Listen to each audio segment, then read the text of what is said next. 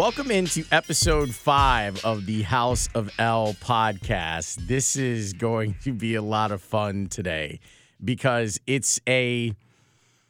I love storytelling and I love crazy sports stories and I love crazy sports stories about Chicago sports. I want to give you a little bit of background before I, I drop some knowledge on you and then share the interview. The interview itself is with Dave Revsine, and I'll explain momentarily. So, last week, I was at the car dealership. I was just, you know, getting my oil changed, and I ran into a friend of mine who I see over at the Ratner Center at the University of Chicago all the time.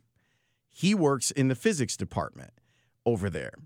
And we were talking. He said, Hey, I, I heard about the interview that you did with Dave Revsine about University of Chicago football. And I said, yeah, you know, it was a lot of fun. You know, the it, it was great to have him on the score talking about that subject. And subsequently, I had talked with a lot of people around U of C about that particular episode of my radio show. And there were people like, man, I didn't know all of that about University of Chicago football. It's really fascinating to to learn all of those things about U of C football. And as I'm talking to my friend, he said, you know, there's another cool U of C sports kind of weird connection that you might not know of. And I said, okay, great. I mean, we talked about the Heisman Trophy and we talked about University of Chicago football and Amos Alonzo Stagg and all this stuff. He goes, Have you noticed that there is also some basketball memorabilia in the rotunda at the University of Chicago? And I said, Yeah, it's kind of cool. Now, the reason that this came up with my friend is that my friend was a physics fellow for the guy that learned under Fermi. Okay. So he has a d- direct line back to Fermi, as in Fermilab. And he said that his mentor told him about Edwin Hubble. And you're going, wait, Edwin Hubble? Yes that guy, the guy who kind of discovered the universe and stuff, the the guy who the telescope is named after, the Hubble telescope. Well, it turns out that Edwin Hubble was quite the basketball player when he was at the University of Chicago. Hubble was 6'2, he was a forward, and he helped the University of Chicago win two Big Ten championships back in 1908 and 1909. His record in those two seasons was 34 and 5. So here you have one of the most important men in science coming through the University of Chicago and also being an incredible basketball player. And so my friend said to me, there's some stories that you should read about this, and there's some pictures inside the trophy case that you probably looked past before. And I said, okay. So he sent me this story, which you might enjoy. This from the University of Chicago News back in 2009. Most people know University of Chicago alumnus Edwin Hubble as a famed astronomer, the namesake of the orbiting Hubble Space Telescope but he also starred as a forward on the University of Chicago Maroons Big Ten championship basketball teams in 1907 and 1908, with those season ending in the 09. That's my parenthetical. And then there's another story about another Chicago guy, John Grunsfeld, who is an astronaut. And what Grunsfeld, he's also a U of C alum. What Grunsfeld did was when he went into space, he took one of the basketballs that Hubble had played with into space with him. How crazy is that? It it blew my mind. One that Edwin Hubble was apparently a stud basketball player before helping to discover galaxies in the universe. And then that another U of C guy respected it so much that he got the university and NASA to sign off on him bringing one of those basketballs into space. It is unbelievable. It's crazy. So I wanted to share that as a backdrop. And for people who didn't hear the conversation that I had with Dave Revsine, this happened a few months ago on the score. And thanks to Mitch Rosen, who I, I said, look, there are a couple interviews I'd like to put on the podcast. Tabitha Soren one, and someday I'll share that with you. And this one, because this particular subject matter has been of a lot of interest of people that I've talked to that maybe didn't want to, you know, sift through all the links to try and find it on the score website. We talked back in April about the history of the University of Chicago's football program. And I think that it is one of the best untold stories in Chicago sports. So I wanted to give you the entire interview that I had with Dave in full because I didn't play the full interview on the air. I played because we have to fit it inside a clock. And Dave came in and he recorded the the interview, and we said, okay, well, this is the 24 minutes or so of the interview that we can use and fit inside our hour of programming. So I wanted to share the entire interview with you after telling you about the crazy stuff with Fermi and and Hubble. I just thought it was fun. I thought as a bonus this week for the podcast, you might get something out of it. So, if you dig on Chicago history, if you dig on football history, if you dig on Big Ten history, you are going to love this conversation. Courtesy of the score, this is me and Dave Revsine talking about the history of the University of Chicago football program. Enjoy. I have been dying to talk about University of Chicago football for a long time. I know you're thinking, why do you want to talk D3 football? That's not that's not what I want to do. I want to talk about the history of University of Chicago football because I think it's one of the most interesting stories that most people don't know about. So, I reached out to the Big 10 network. Now, I had read Stagg's University um, by Robin Lester. And I was like, is there anything that's a little bit more modern that's been written on the book or written on the subject? And it turns out that Dave Revsine from Big Ten Network had a, a, big chunk of his book, Opening Kickoff The Tumultuous Birth of a Football Nation, spent on the University of Chicago. So I invited Dave in to talk about this, and he was nice enough to come in. Dave, thank you so much for coming in here. I am thrilled to be here. It is really cool that you have this same bug that I do. I think it is an unbelievable story. It is a story filled with a lot of misconceptions. People who live in Chicago think they know the story, but they don't. And so I'm thrilled to talk about it with you. Before we get into U of C specifically, what made you write the book? And now we're, you know, three, four years removed from you writing this book. Why'd you do it? Well, so I stumbled upon the story of Pat O'Day, who played at Wisconsin in the 1890s. I knew that he was a great player. Uh, I talk about a little bit in the prologue to my book. I'd kind of come across his name as a kid and then forgot about him for, you know, essentially 30 years. I stumble upon this story of his life which went off the rails. He had this bizarre personal story. And I thought maybe we'd do a feature on it for BTN. And then the more I started researching about him, I thought maybe I'll write a book about this guy. And then the more I started going, I realized that he was really indicative of a larger story, which was the birth story of college football. And so that's what my book is. And it basically makes the point through using him. He's kind of a mechanism throughout the story because kind of all of the themes that I wanted to play on were factors in his life.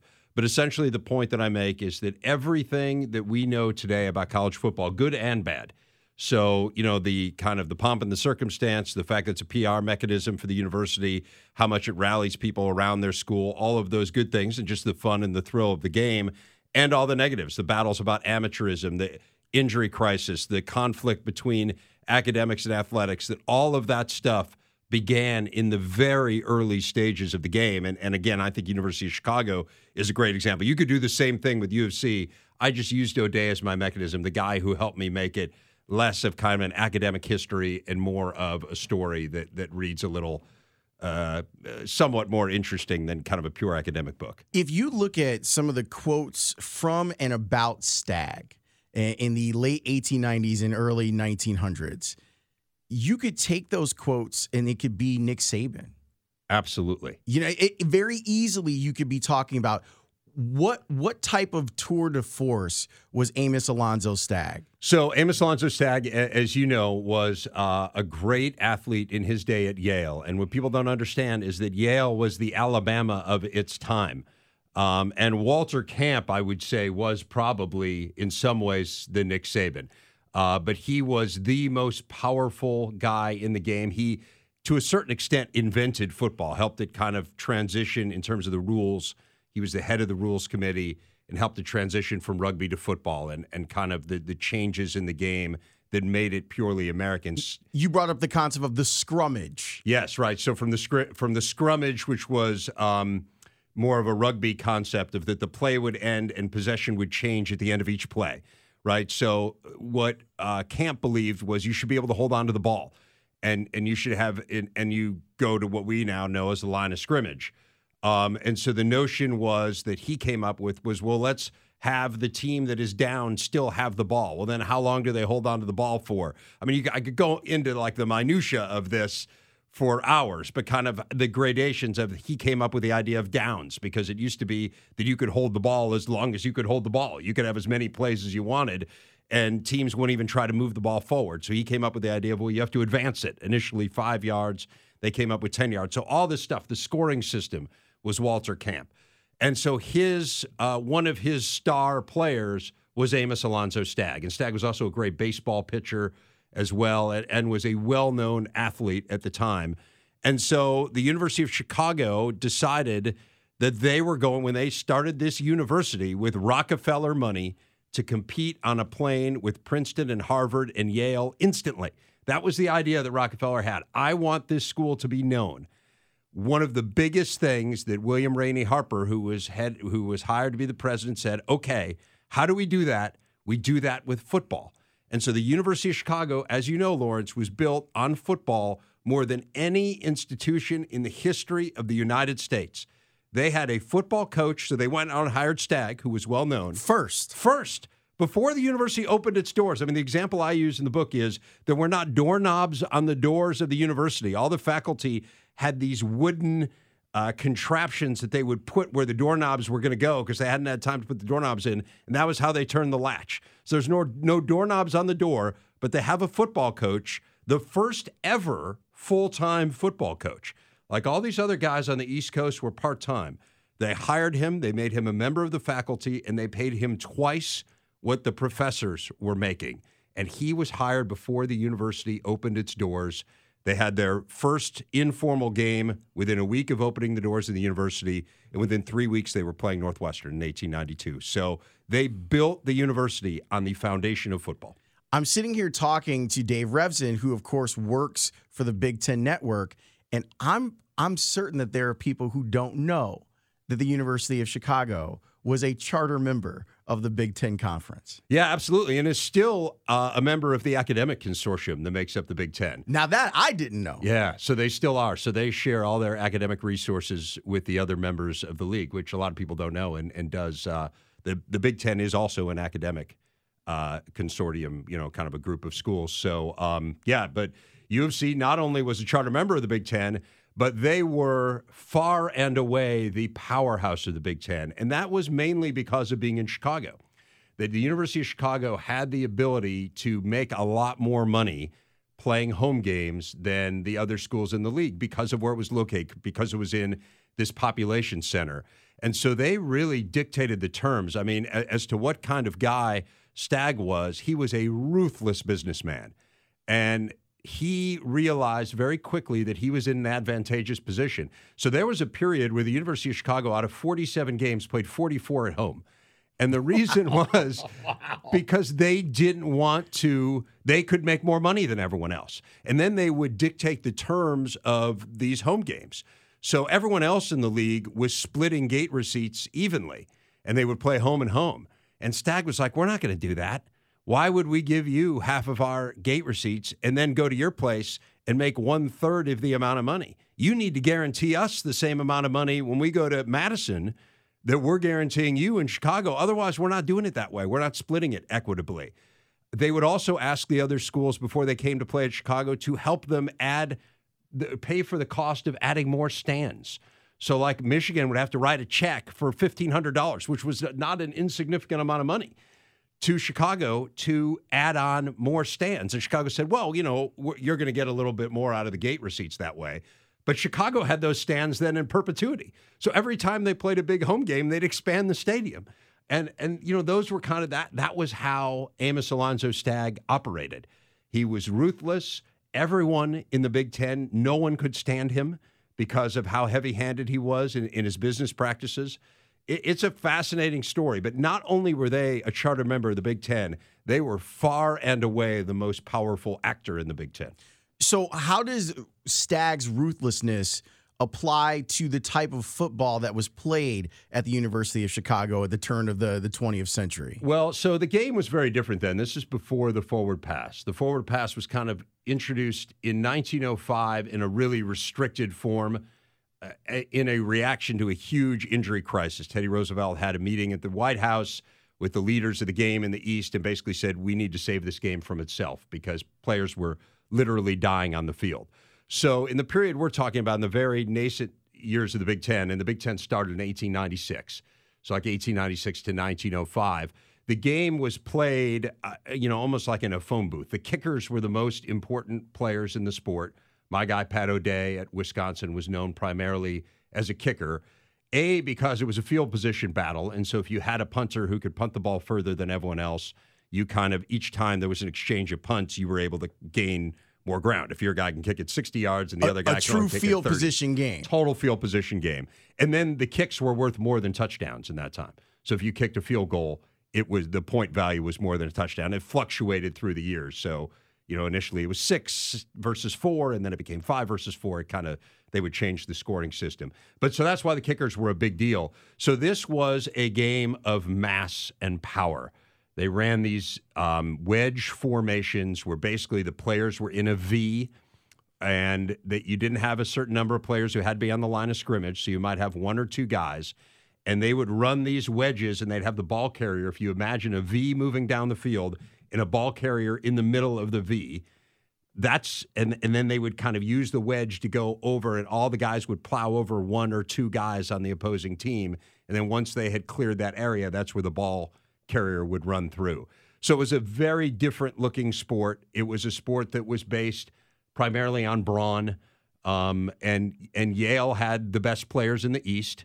And so the system that had been devised and that Camp really protected avidly as the head of the rules committee was that system of these mass plays, as they were called. And Chicago took a camp system essentially to the Midwest. And so they were, you know, Michigan was really good with Yost. I mean, Chicago didn't win the Big Ten every year, but they were among the top two or three schools every year. When we look at the way that it's so funny, you brought up the, I, I just thought about it. I spent a lot of time covering the Bears and covering the NFL. And I remember when you could do a wedge on kickoff, that's where we would see that particular formation happen. Right. And then it began, became you can't have more than two players. It being in the wedge for exactly the same reason that you're talking about. That that they would target guys and then those guys would get destroyed. But I want to get back to University of Chicago, but I want to go back to something you said about Teddy Roosevelt.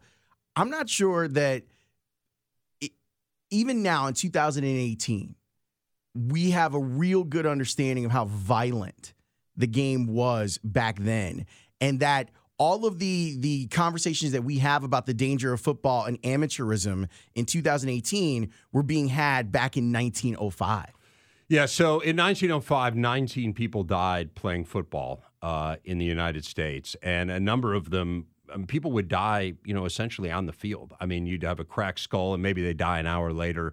Um, you had some who would be hospitalized for a while, you know, spinal injuries, that type of thing, and then eventually would perish. And so Teddy Roosevelt intervened, and and in 1905, he, as I said, he called all the leaders, the Eastern leaders of the game, and and essentially, the, you know, the game was dictated by Harvard, Yale, Princeton, to a lesser extent, Penn. They ran it. And he called them to the White House and basically said, let's figure this thing out. Now, I will say this I think he gets too much credit. And I talk about this in the book a little bit. Teddy Roosevelt put them on, he did not save football. He put the leaders of the game on a path to save it. He told them, look, this isn't going to work. And he, while he was concerned about the deaths, he was also concerned about some of kind of the underhanded tactics in the game. Teddy Roosevelt was a man who believed in honor. And so he believed the game was dishonorable, that there was there was stuff that would go on at the line, guys would be slugging each other and uh, out of sight of the referee. And so that bothered him immensely, the dishonor of the game. He believed in this kind of extreme manliness, right? Like he was a sickly youth, as you may know, and then kind of built up his body through his lifetime and, you know, took these crazy trips down the Amazon. And I mean, he was a total nut job in, in a great way. And so Teddy Roosevelt believed in that that the violence was okay. And there's a there's a speech uh, that Harper gives that I cited in my book, and I think I saw it in Stagg's University too, where he basically they basically say, look, if a few people die, that's okay, right? Because we're if, if I mean you know if you sacrifice a few people in order to have this this more manly culture sacrifice a few, you know, a few guys perish along the way so that we can be stronger, that men can be stronger. That's all right. And there were a, there was a group of people who really believed that, and Roosevelt was among that group. So it wasn't even the injuries necessarily that bothered him. It was kind of that the game had a really negative reputation. The press was starting to really uh, kind of um, latch on to some of the negative stories around the game. This was the height of yellow journalism. So you're trying to sell papers in a sensational sort of way. And the deaths on the field were a big way to do that. So I speak a lot in my book about the influence of journalism on trying to, first of all, on promoting the game and making the game a big deal because most people couldn't go to a game. So the way they found out about it was through the newspapers. So they promoted the game, but then it, I, in you know it was like talking out of both sides of their mouth. On one hand, they're promoting it. On the other hand, they're saying how violent it is because they're trying to sell papers and that bothered and it was violent and that bothered roosevelt a lot so he calls the leaders to the white house and basically says figure this out and camp was very resistant to it because he didn't want to change his style of play. And this is where he equates to saban. Remember a few years ago when saban was railing against the spread offenses? Absolutely. Okay. The reason saban was railing against the spread offenses was because he couldn't stop them. That was the one achilles heel of those alabama defenses a few years ago. And so it was the same way with Camp. He believed that if you opened up the game, the, the solution was the forward pass. And that was eventually brought into the game kind of gradually between 1905 and about 1912. Because that, it, it, the, the centralization of the force was dispersed. Does that make sense? So Absolutely. instead of having like 11 guys on the line all pounding on one another, now you had players out, split out to the side, and so you had less of a, a concentrated mass on the line. So initially, the forward pass made the game significantly safer, but Camp resisted it so strongly that when they eventually legislated in the forward pass, he re- refused to sign off on the change. He he left his the spot for his signature blank. So that gives you a sense of where his priorities were, and they were in continuing to win. He wanted to win. He wanted Yale to be in a preeminent spot, and that was the most important thing to Walter Camp. It, I believe. I don't believe that it was the safety of the game. The name of the book is Opening Kickoff The Tumultuous Birth of a Football Nation. Our guest is Dave Revsine from the Big Ten Network, and we're, we're, focusing in on the University of Chicago and the history, that rich history of their football program. What type of shenanigans was Amos Alonzo Stagg getting away with back then? Well, I mean, the biggest one was I think the great misconception of the University of Chicago is this notion that the University of Chicago is this august academic institution, which of course it is, right? I mean, it is, you know, they churn out Nobel Prize winners like, you know, Notre Dame churns out Heisman Trophy winners. So we, we all get that, that it's a wonderful school.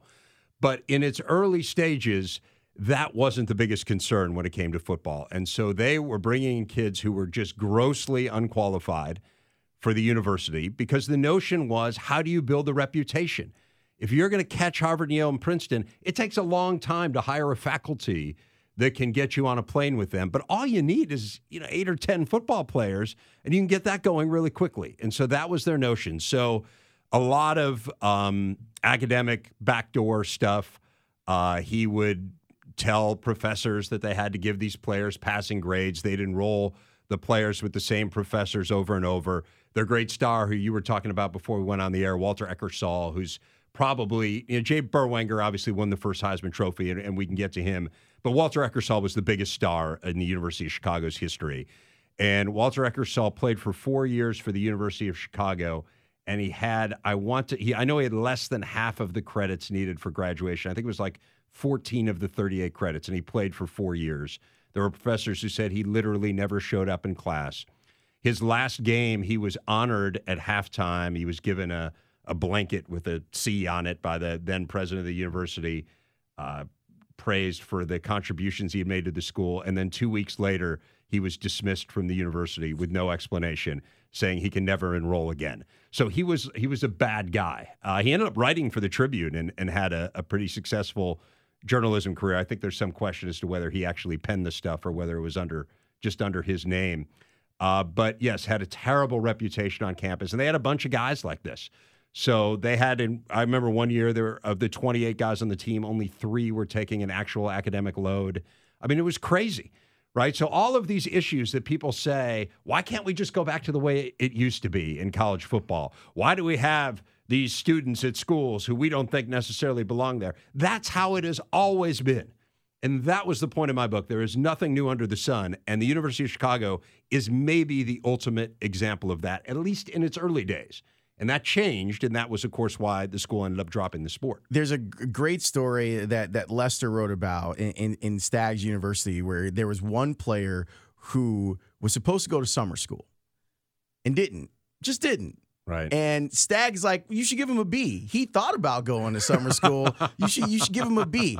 And th- that turns out to be Milt Romney, the man who Mitt Romney is named after. Wow, I did not know that. It, it's, I mean, like it, the whole like this history of the University of Chicago football program is absolutely fascinating. It, it all of the different tentacles that it has, where it's the relationship with Northwestern, the relationship with Michigan, the relationship with Notre Dame, the relationship with the Bears and Soldier Field. You know, wh- which was kind of led to the economic downturn of U of C football Yep. it, it, it, it strikes me as just so rich and, and and I was saying to you before we started talking that I live over there. That that's my neighborhood. I work out at the Ratner Center. I pass the the first Heisman Trophy every morning. I sit there and I go, Am I walking down the same streets that Walter Eckersall was? Because you're right. Walter Eckersall was a bad man. And both on the field and off. And and I think about that, like how this university, which now is held up in such high esteem, they they are everything. You know that they they will turn their nose up at the concept that they are the Harvard of the Midwest. They will tell you that Harvard is the University of Chicago of the East. The Right. T-shirts say University of Chicago, where fun goes to die, over there on campus. And to think that all of it was because they started out as a football factory just absolutely fascinates me. Yeah, it is totally amazing, and and I agree with you. You know, kind of this notion. Uh, you were talking about Eckersall, like Walter Eckersall set the state record in the hundred yard dash, and it stood for 25 years. Like this guy was unbelievable. Stagg, he was going to take a recruiting trip to Michigan, and Stagg got wind of it, went to the train platform, waited for him to get there. And when Eckersall walked up on the train platform, he grabbed him off and said, You're not going to Ann Arbor to visit. You're coming to the University of Chicago. And he came, he, he hadn't really even graduated Hyde Park High School at that point. There was such a fierce recruiting battle for him. They accepted him as something called a sub freshman. And allowed him to kind of, well, you can take a few courses here and there in order to get yourself up to speed. But he was awesome. There was an all star game, Hyde Park High School against uh, uh, po- like Brooklyn Polytech or something. And they played at Marshall Field, which was the U of C's field. And it was supposed to be the best team in the Midwest and the best team in the East. And Stagg's Hyde Park High School, or uh, Eckersall's Hyde Park High School team beat them 105 to nothing. Wow. I mean, he was awesome. Wow. Yeah, he was awesome. How does it go wrong? What, where where do we start to see the pushback from the academics versus athletics? Well, the university, the original university president died at a fairly young age, Harper. And then there was this succession. I mean, they were still pretty good. Like as late as 1924, they were really good. They won the Big Ten. That was our last great team. I think they tied Red Grange in Illinois in 24, and that was a huge game. But there was starting to be this push and pull between academics and athletics. And there were members of the faculty who weren't happy with the emphasis. They changed the academic curriculum, so it became much more intensive. This was a period in the 20s where you had, I mean, college football really began to take hold. Now, I argue that 1890 to 1915 in my book were the most important time in the history of the game because it could have died at that point. In not just college football, but football period could have gone away were it not for what happened in that time period. But once you get past 1950, now you're on the path where it just it, it is, and and now it becomes more and more powerful. We've gotten past the point where football may no longer be with us, and now it's how powerful does it become? And the 20s were the period where it really took off. And in response, a lot of these huge stadiums were built in the 1920s. If you look back at the the college football edifices in the Big Ten and, and across the East Coast too. So this is when people started these building booms. The University of Chicago decided not to do it. They they had added on to Stagg Field through the years. I think it's seated maybe in the 40 to 50,000 range, but it wasn't really a, a nice stadium in the way that some of these other ones were. So that was part of it. They changed the curriculum. So all these other schools were introducing like backdoor majors, phys ed, or whatever it might be that could get kids through college. The University of Chicago refused to do that. So they kind of rebelled against this world. There was this push and pull within the university, and they forced out Stagg in 1933, and the guy was like 80 years old. He goes west. yeah, to the University of Pacific and comes back and beats them. Yep. In in the late 1930s. But uh, so they did. They forced him out uh, once he had, had, gotten well past a, a normal retirement age. And it just kind of starts to go south. You mentioned the competition with the Bears. That was a big part of it. Soldier Field had been built. These high school games were getting 100,000 there. Notre Dame became a powerhouse, so you're competing with them. Northwestern in the 20s was really good. That was probably the one period in their history where maybe they weren't always totally playing by the rules. So Northwestern in the 20s was kind of a powerhouse. And so Chicago was in this weird spot where they just did not have that preeminent spot that they had had for so long. And so then when the team got bad and when there was some pushback academically, it all just kind of went downhill. And then they shuttered it. Yeah, literally closed it down in 1939. So uh, what's really weird is, you know, Berwanger won the Heisman Trophy, and I think there's always this belief that he won it on a great team, and oh, they were so good. No, they were a 500 team, and two of those wins were, I mean, it was like Oberlin, or you know, they beat schools that you wouldn't normally play. I do think they beat U of I that year. I mean, he was a great player, but he was like a one man team. And so then it really started to go downhill. In the last year, 1939, I know they lost to Michigan 85 to nothing. I think they lost to Ohio State like 61 to nothing. They didn't score against any of the Big Ten teams they played that year. There was all this pushback against it, and they just shut it down in 1939. I don't think it came back Division three until the 70s. It's amazing because you would think that him winning the, the first Heisman Trophy is the pinnacle of yeah. University of Chicago football when really it was kind of the the beginning of the end of, of, the program. And and they do have they shut it down until the 70s. They come back and as all of that's going on, they become this incredible academic institution. But what it shows us, Dave, and we're talking with Dave Revsine of the Big Ten Network, is that academics and athletics have kind of always been at odds. Yeah, and I think that is utterly fascinating right? This notion that somehow it's gone off the rails. And my argument would be if you think it's off the rails now, honestly, it was probably worse back then. I mean, because it was the Wild West. There were no rules. I talk about in 1893, Michigan, of the 11 starters on their team, seven of them weren't enrolled in the university.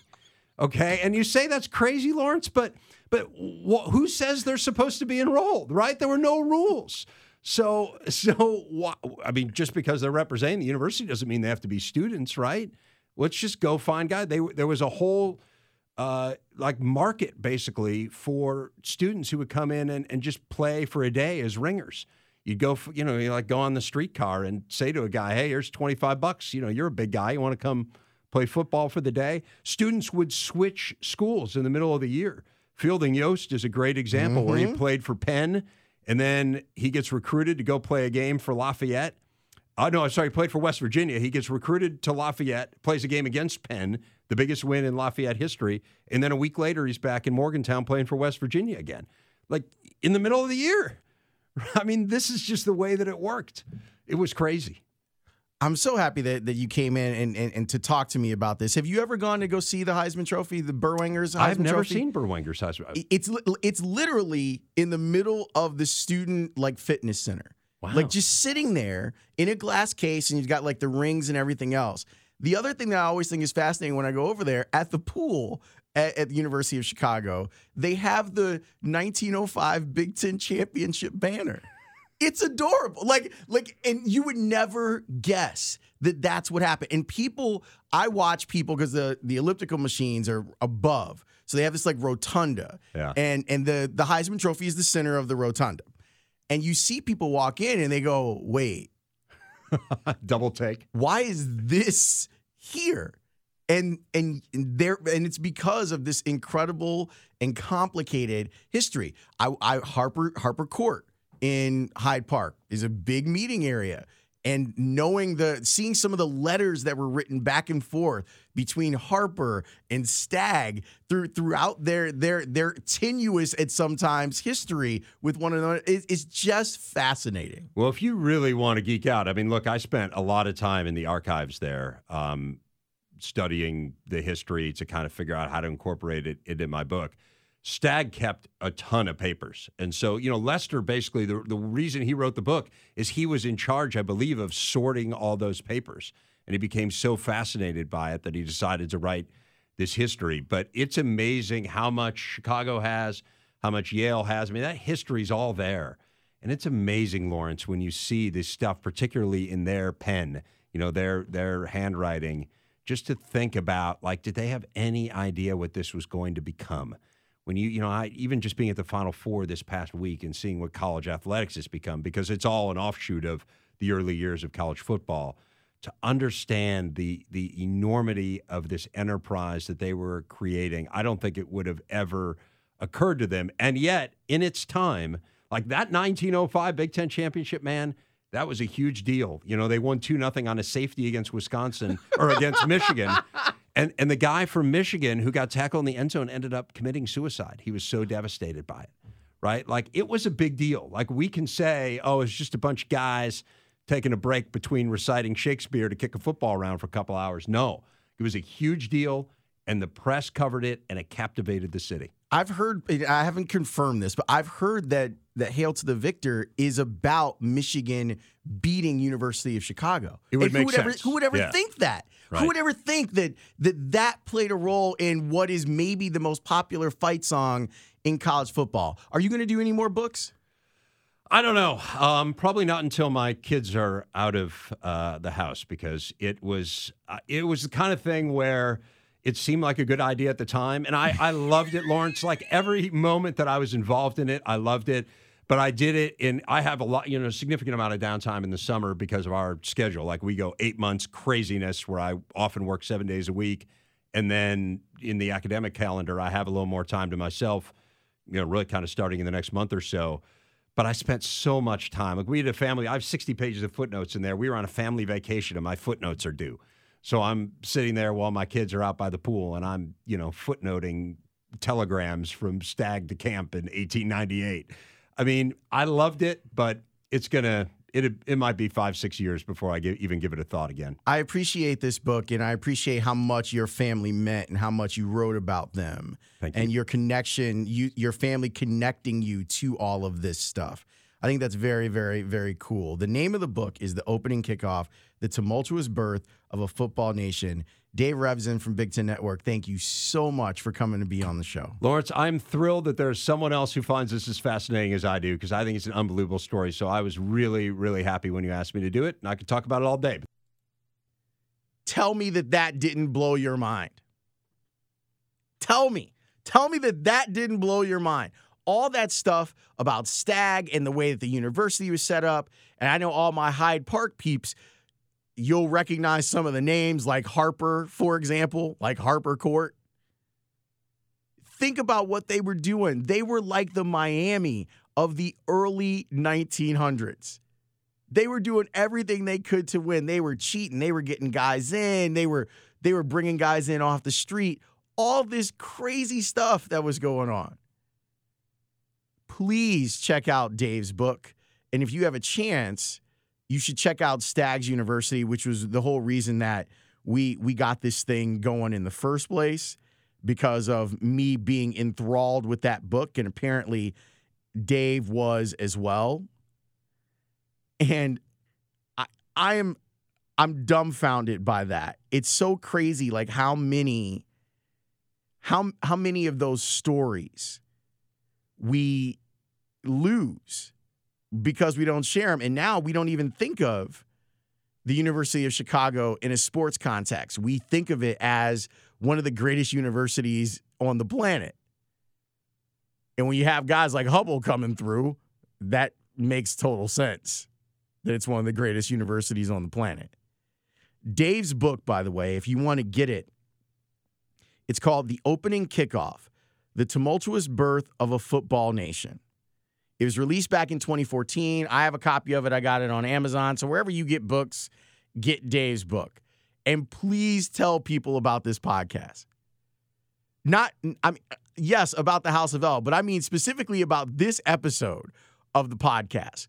If you know some Chicagoans who love Chicago history, tell them about this because those are two incredible stories that were told. And look look at what it, it brought. The fact that you the basketball that Edwin Hubble played with went to space.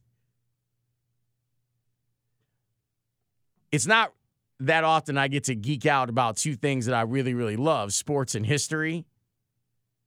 But this allowed me to do that.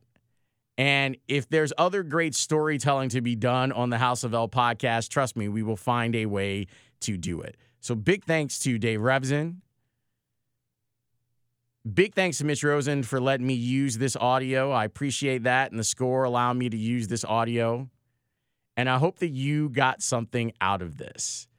On Tuesday, we will be back. We'll have another episode of the House of L podcast.